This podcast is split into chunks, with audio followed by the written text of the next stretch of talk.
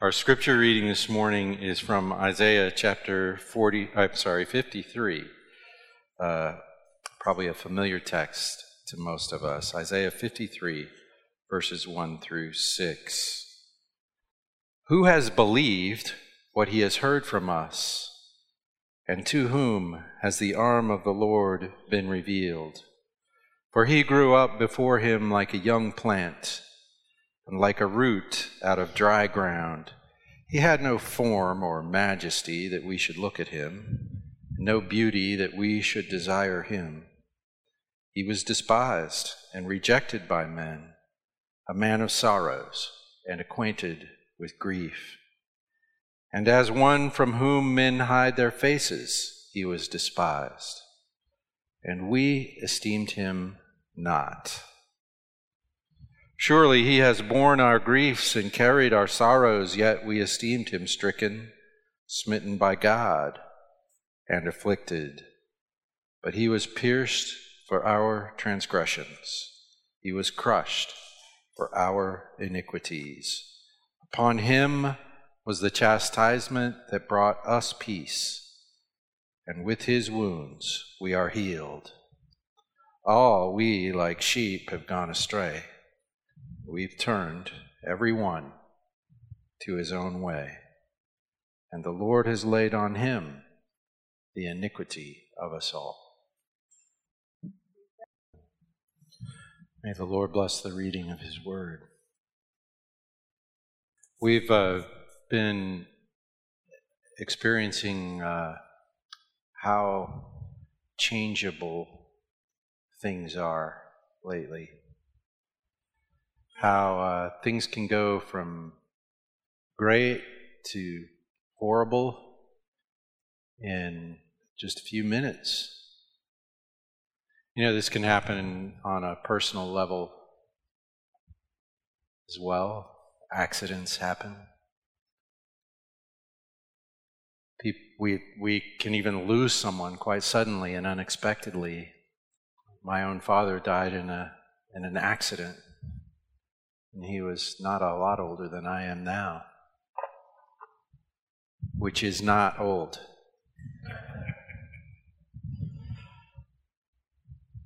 Things can change.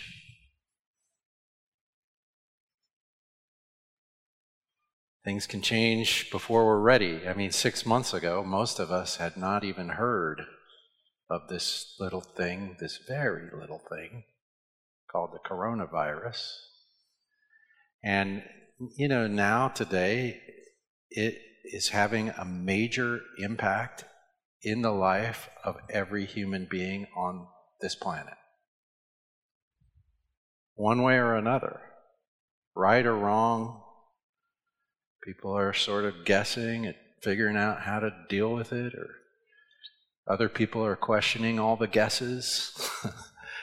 uh, other, yeah, aren't we all?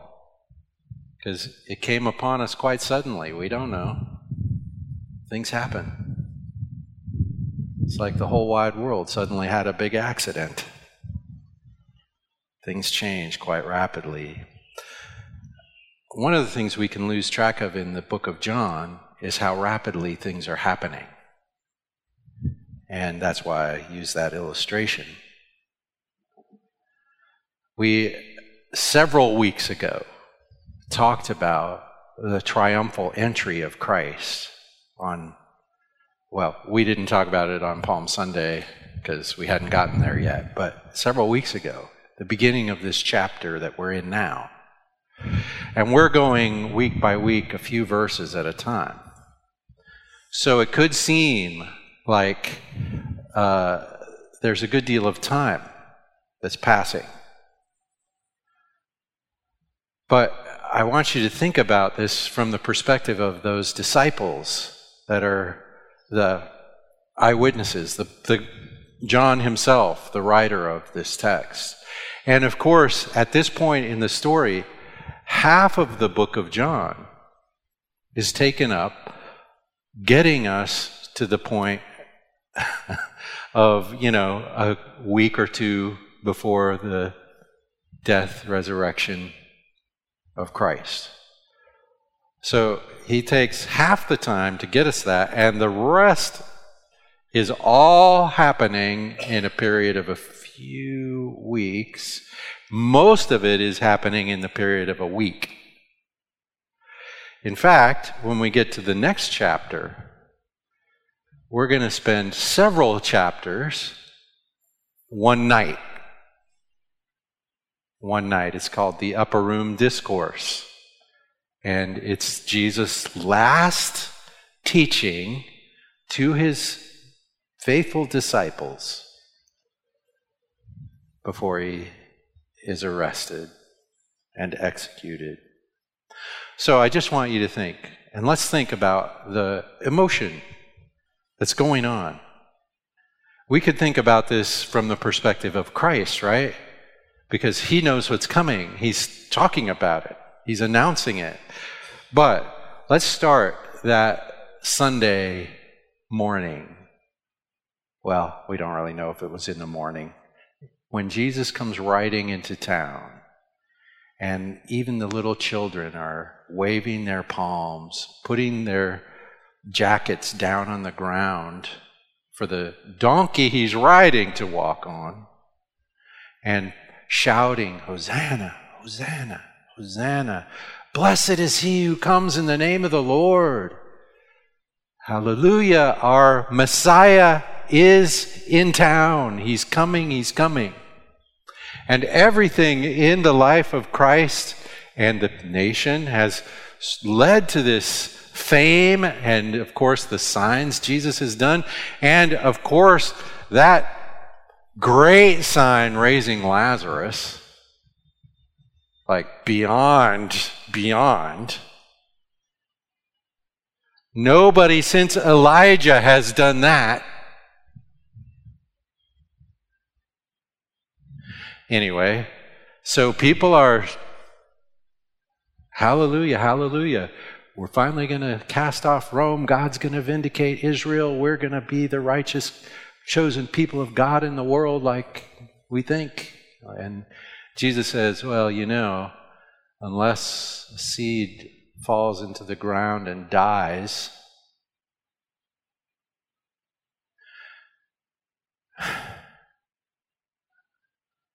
Jesus started talking about how he's going to die.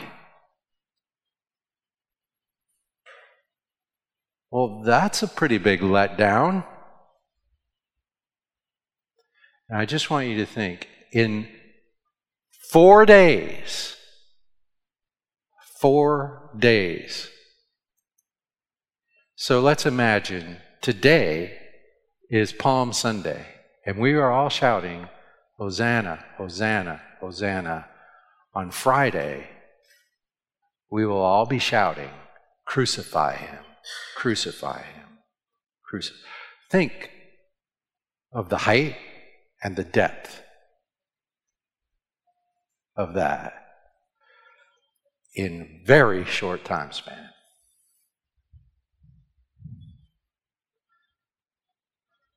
You do not want to go into politics because people are crazy. And they can shift from he's our guy, he's our guy, he's our guy to that guy should be put in prison or that guy should be killed, or get rid of that guy in two heartbeats. Things change very fast. Because the human heart is very changeable. Our expectations, our emotions, our disappointments, our surprises can change our whole mindset very quickly. Now, I've just said all that to get us into the context of what's happening in John chapter 12. And last time we noticed that Jesus said, Now is the judgment, and when the Son of Man is lifted up, I will draw all people to myself. And the people are like, What do you mean lifted up? The Messiah can't die? And they're basing their opinion in part from reading the book of Isaiah. And Jesus says, Look, you've got the light a little while longer. A little while longer. And when he says a little while, he means it like today. Because he says, Look, trust the light while you have the light so the darkness won't overtake you. So you will not be stuck in darkness because you are in darkness. And if you don't recognize the light when it shows up before it departs, you'll remain in darkness. It's going to say again something like that in the text we're looking at today. Trust the light while you have the light. And then what did he do? He went away and hid himself. So when he said, You have it a little longer, he meant very little longer. And he encourages them to trust him while the opportunity is present. And when he said these things, he departed and hid himself from them though he had done so many signs before them, they did not believe in him.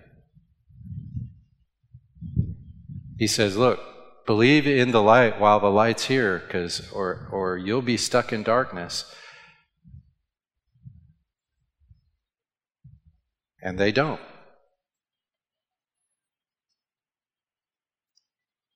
They don't.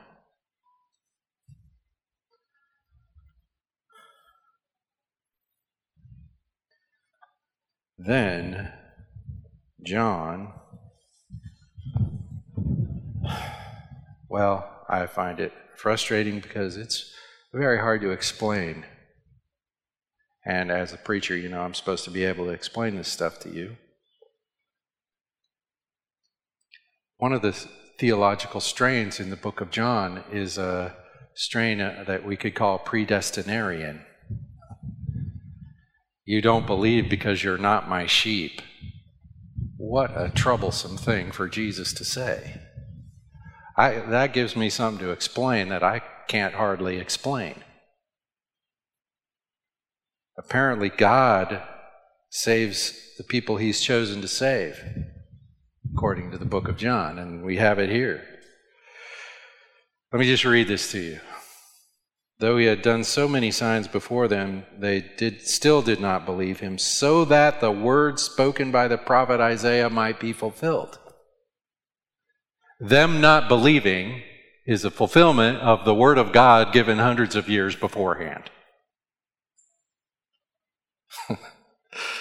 and it's the scripture we just read.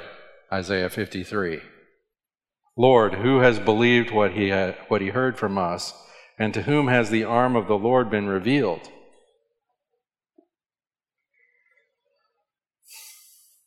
Their unbelief is a fulfillment of that.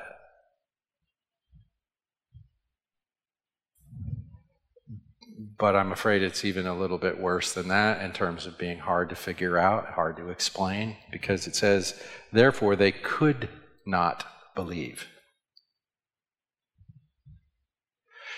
Here's something I don't like to think about anyone they cannot believe. I want to think everyone could believe. I honestly, I can tell you, I wish this was not in the Word of God. But here it is plain as day. It really can't be any clearer than this. Therefore, they could not believe. For again, Isaiah said, He has blinded their eyes and hardened their heart, lest they see with their eyes and understand with their heart and turn, and I would heal them.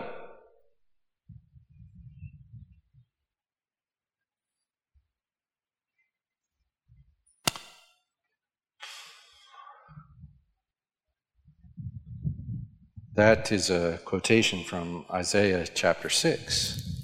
You know the story of Isaiah chapter 6? You've heard it. Even if you don't recognize the reference.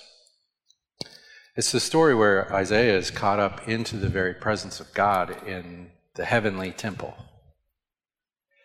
And there's this great display of the holiness of God. Sorry, I'm turning to it while I'm trying to talk at the same time.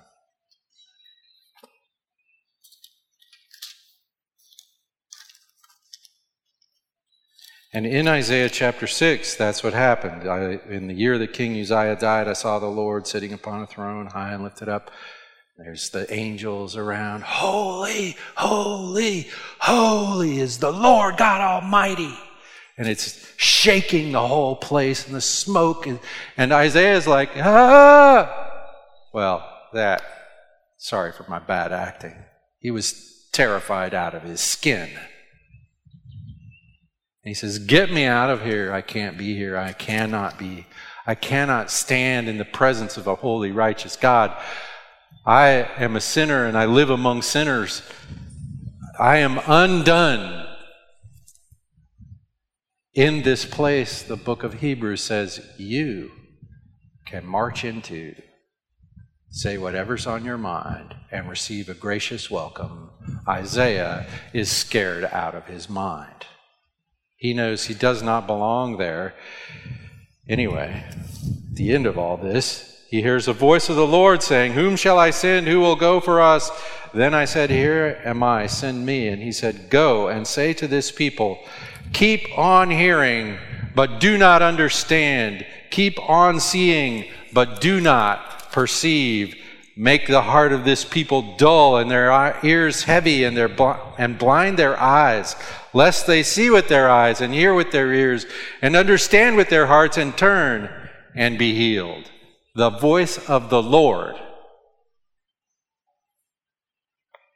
says to Isaiah, Look, you're going to go preach to the people, and your preaching is going to make them hard of hearing.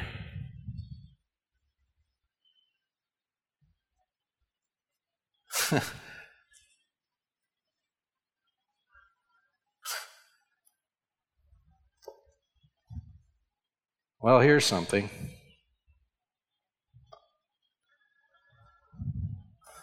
I think we can learn from all this that the regular, ordinary effect of the announcement of God's word, the preaching of the gospel, is rejection.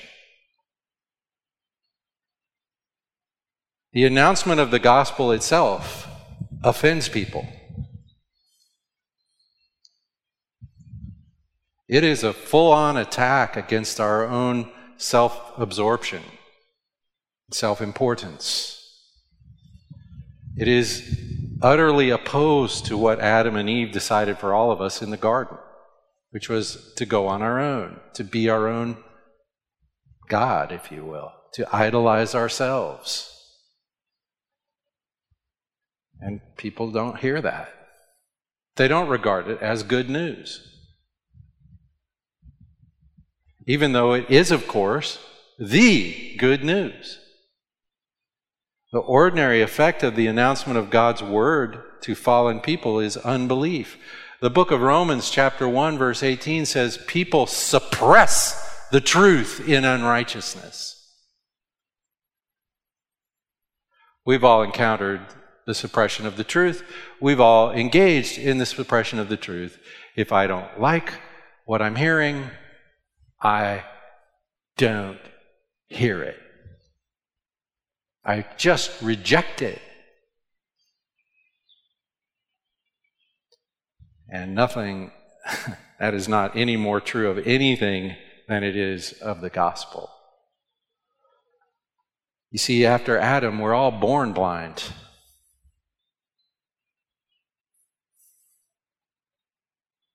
All born naturally resistant to the Word of God. And the Word Himself, the Word made flesh, appears.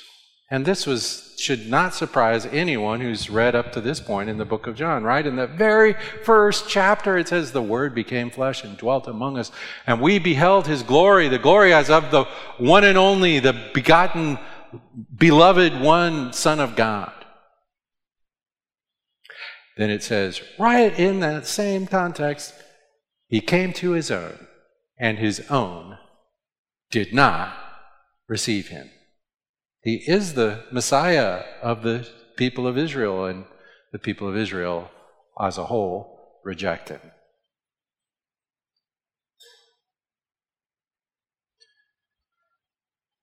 They could not believe.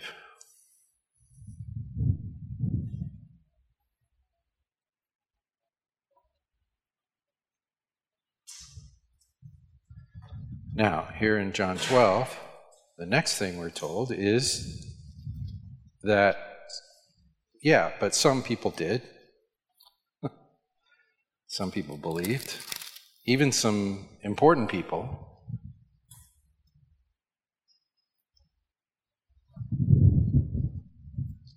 But they sort of hedged their bets. It says, Nevertheless, many even of the authorities believed in him, but for fear of the Pharisees, they did not confess it so that they would not be put out of the synagogue. They love the glory that comes from man more than the glory that comes from God.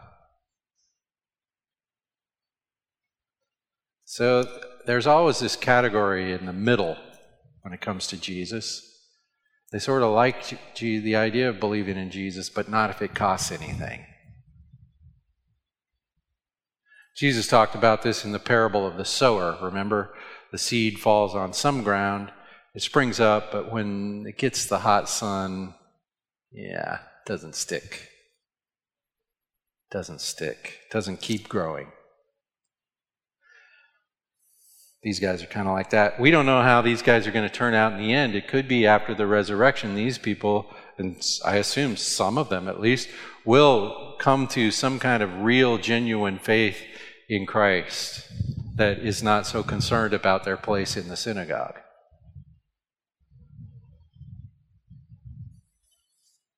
So some most people don't believe, some people kind of believe, a few people really believe. Now here's the thing, it says in the middle of that, Isaiah said these things because he saw his glory and spoke of him. You see, one thing we ought to recognize about this bringing in Isaiah in, first of all, it's a response to the fact that the people were asking the question, what do you mean die?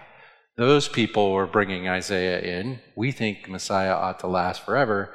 And Jesus brings us the news from other chapters of Isaiah that there's actually good reason to think from the book of Isaiah that the Messiah needs to die. And what John says is Isaiah understood that. That the glory of God is wrapped up in the death and resurrection of Messiah. And you can't read 51, 52, 53 of Isaiah, at least with the hindsight we enjoy, and not see it. These folks did not see it. It was necessary for the glory of God in Christ, it was necessary. And you know that's what we've been talking about all these weeks, right? The thing that was the priority in Jesus' mind was to glorify God in Himself.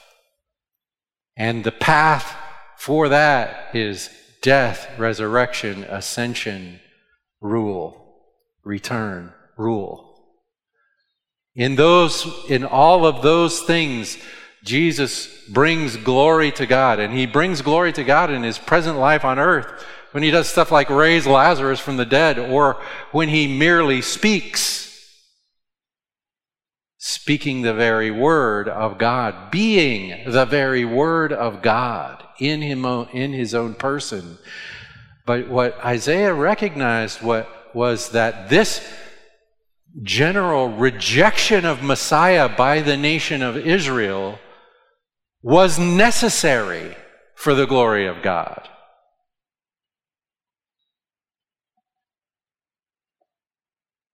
And we can see that because it is the thing that gets him killed. And if he isn't killed, you are not saved.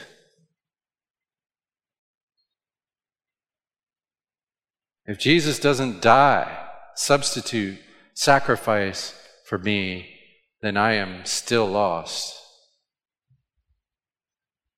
So the glory of God in Christ and our salvation depend on this. They could not believe.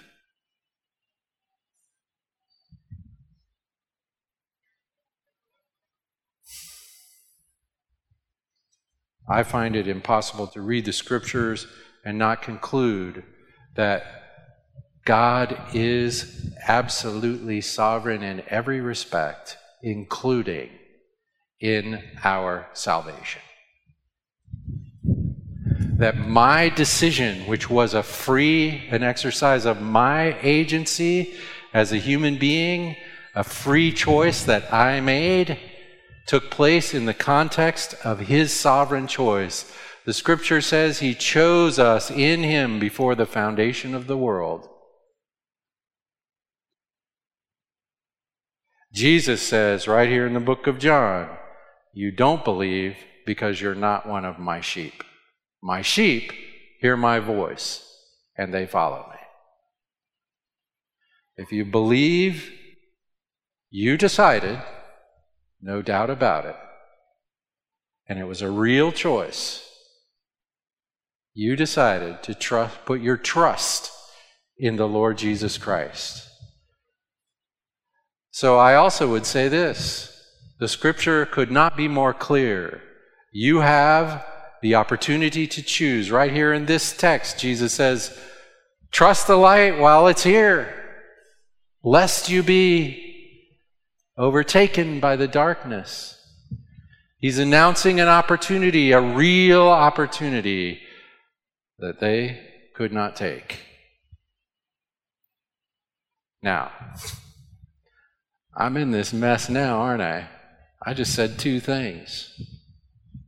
One, you have free agency. You must decide what you will do with Jesus and the Lord God Almighty will hold you personally responsible for whatever you decide. And He will give you total access, reconciliation, redemption, eternal life, uh, place in the kingdom. All these things will be freely given to you along with everything else, according to Romans. If He gave us His Son, how will He withhold anything? And you will be co heir with Christ all on the basis of God's grace and all on the basis of you making up your mind to put your faith in Jesus. Which you cannot do.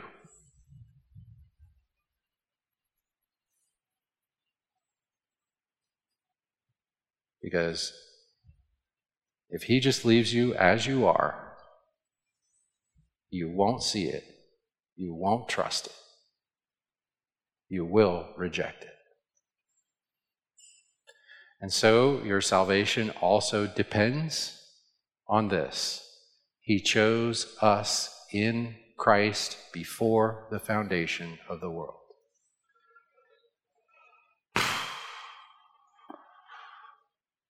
Do you find this frustrating? I, it's it is an apparent conflict. There's no doubt. It's a dissonance. But I don't believe you can be a biblical Christian and not hold to both of those things. You can be a Christian, trust me. If you've decided to put your faith in Christ, whether you recognize any of this deeper theology or not, you, uh, you're a Christian. But if you want to be biblical, the Bible teaches both of these things. You are a responsible agent and God is absolutely sovereign. Now, what this makes us is a thing called a compatibilist, but you didn't know it had a name. what that means is we believe uh, that people are free and that God is sovereign, and that those two things do one way or another, those two things are both true, even if we cannot account for how they are both true. They are both so plainly proclaimed by the scriptures. By the way, we have this problem even if we don't believe in God. Is the, is the universe a deterministic place or a place where choices are real? And in philosophy, in theology, there are compatibilists, people who say yes to both. And in philosophy, there are people who say yes. The, the world is deterministic. I mean, where this, this molecule's here because it bounced off that one and it couldn't have been anywhere else. And at the same time, we make choices that have a real effect on outcomes.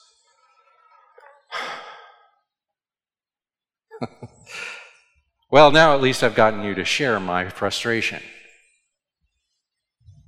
But here's what we believe we have the opportunity, and whether I take the opportunity depends on the work of the Spirit in my heart. That's what we believe. It is necessary for the glory of God in Christ that this fulfillment of the word from Isaiah, which is, they could not believe.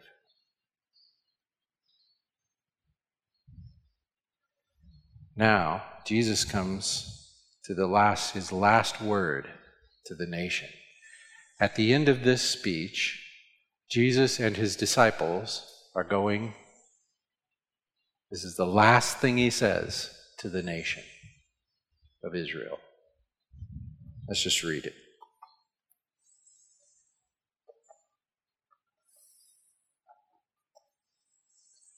Jesus cried out and said, Whoever believes in me believes not in me, but in him who sent me. And whoever sees me sees him who sent me.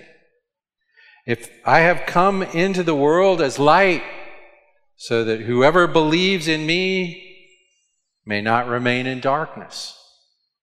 If anyone hears my words and does not keep them, I don't judge him.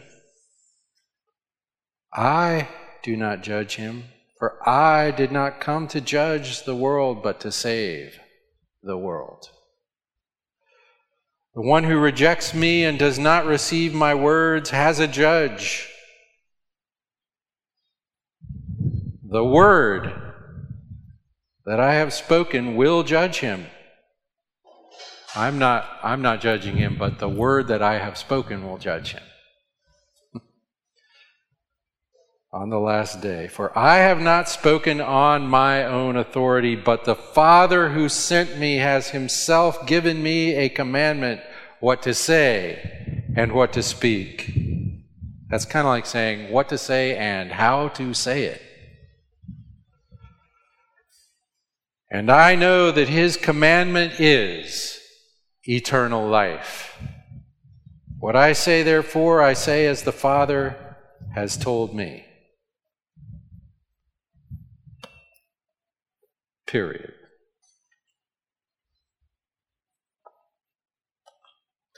It's one final appeal. Jesus says, I'm the agent of the one who sent me. He's been saying that all along, right? I mean, we've heard this over and over. He says, I don't do anything, say anything, except what I see the Father doing, except what the Father gives me to do, except what He's doing. I never act independently from the Father. I always act in complete trust and faith in Him, His provision, and His direction. He says, I'm the agent of the one who sent me. He says, if you believe in me, you're really believing in Him. Because I'm only representing Him. If you see me, you're seeing Him. He's going to say this again to the disciples in the upper room. The opportunity to escape darkness is standing here before you right here and right now. And if you reject this opportunity, I'm not here to judge you today. But these words I have spoken to you, my very presence as the incarnate Word of God, it, that will certainly judge you. The word I've spoken will judge, and that will be the judgment of the Father, God Himself.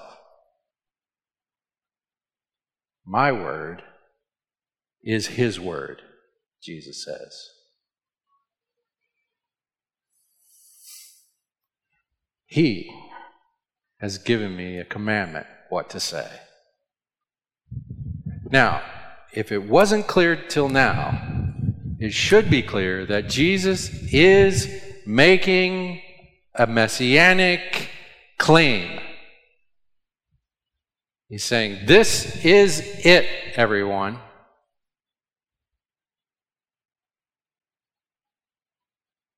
My Father has a commandment and then there's this remarkable statement.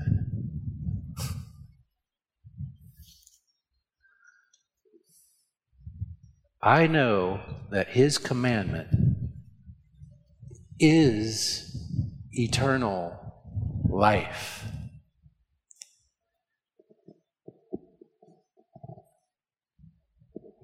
Jesus is saying something about the stakes what is moving him forward? This mandate that he possesses, this royal decree from the God of gods. This mandate is eternal life. He is going to bring eternal life.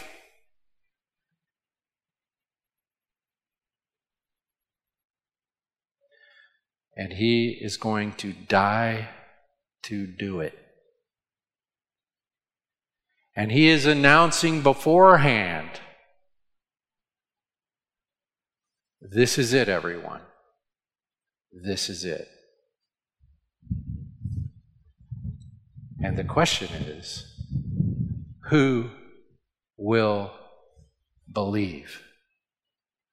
Who will see it? For what it really is. It is possible that when we preach the gospel,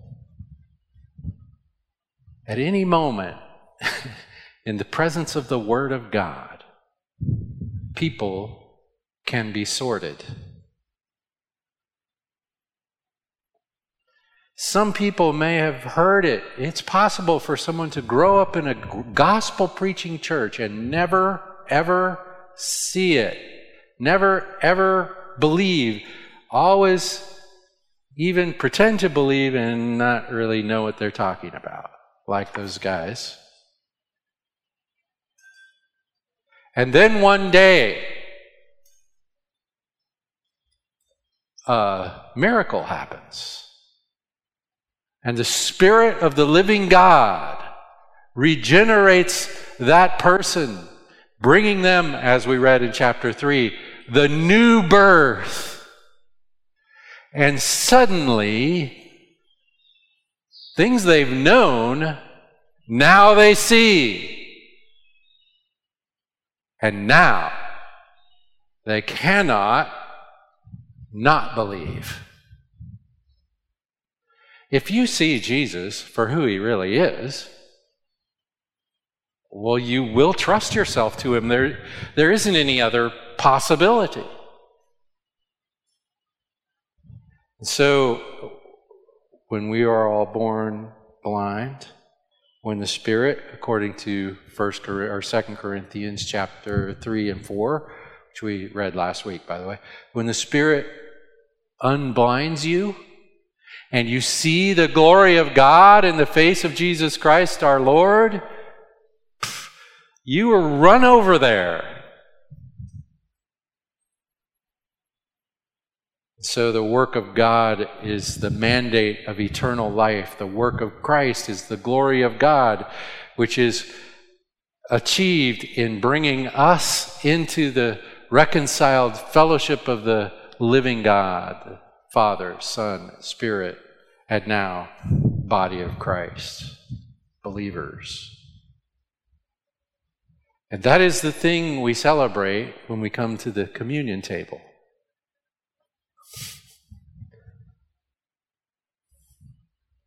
Grace, sovereign grace. There's lots and lots and lots of people all over the world who think I get God's grace by drinking this juice and eating this bread.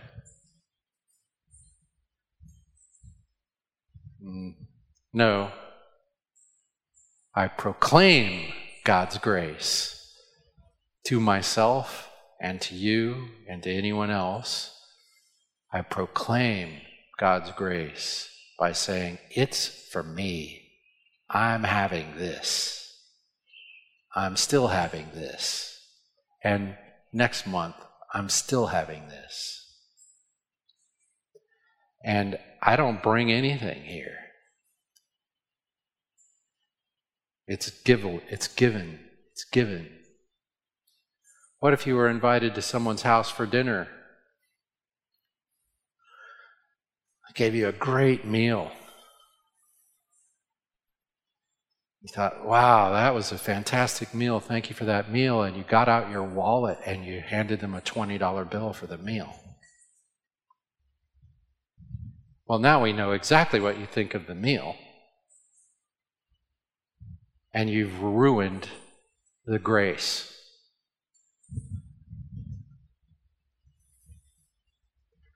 We don't bring anything to God, it all comes from Him. We participate in what He does in all kinds of service and sacrifice on our part, like Jesus. But we come to the table empty handed. Empty handed. And we declare the glory of God in His provision for us. And we rest our souls in His grace. That's what we're doing.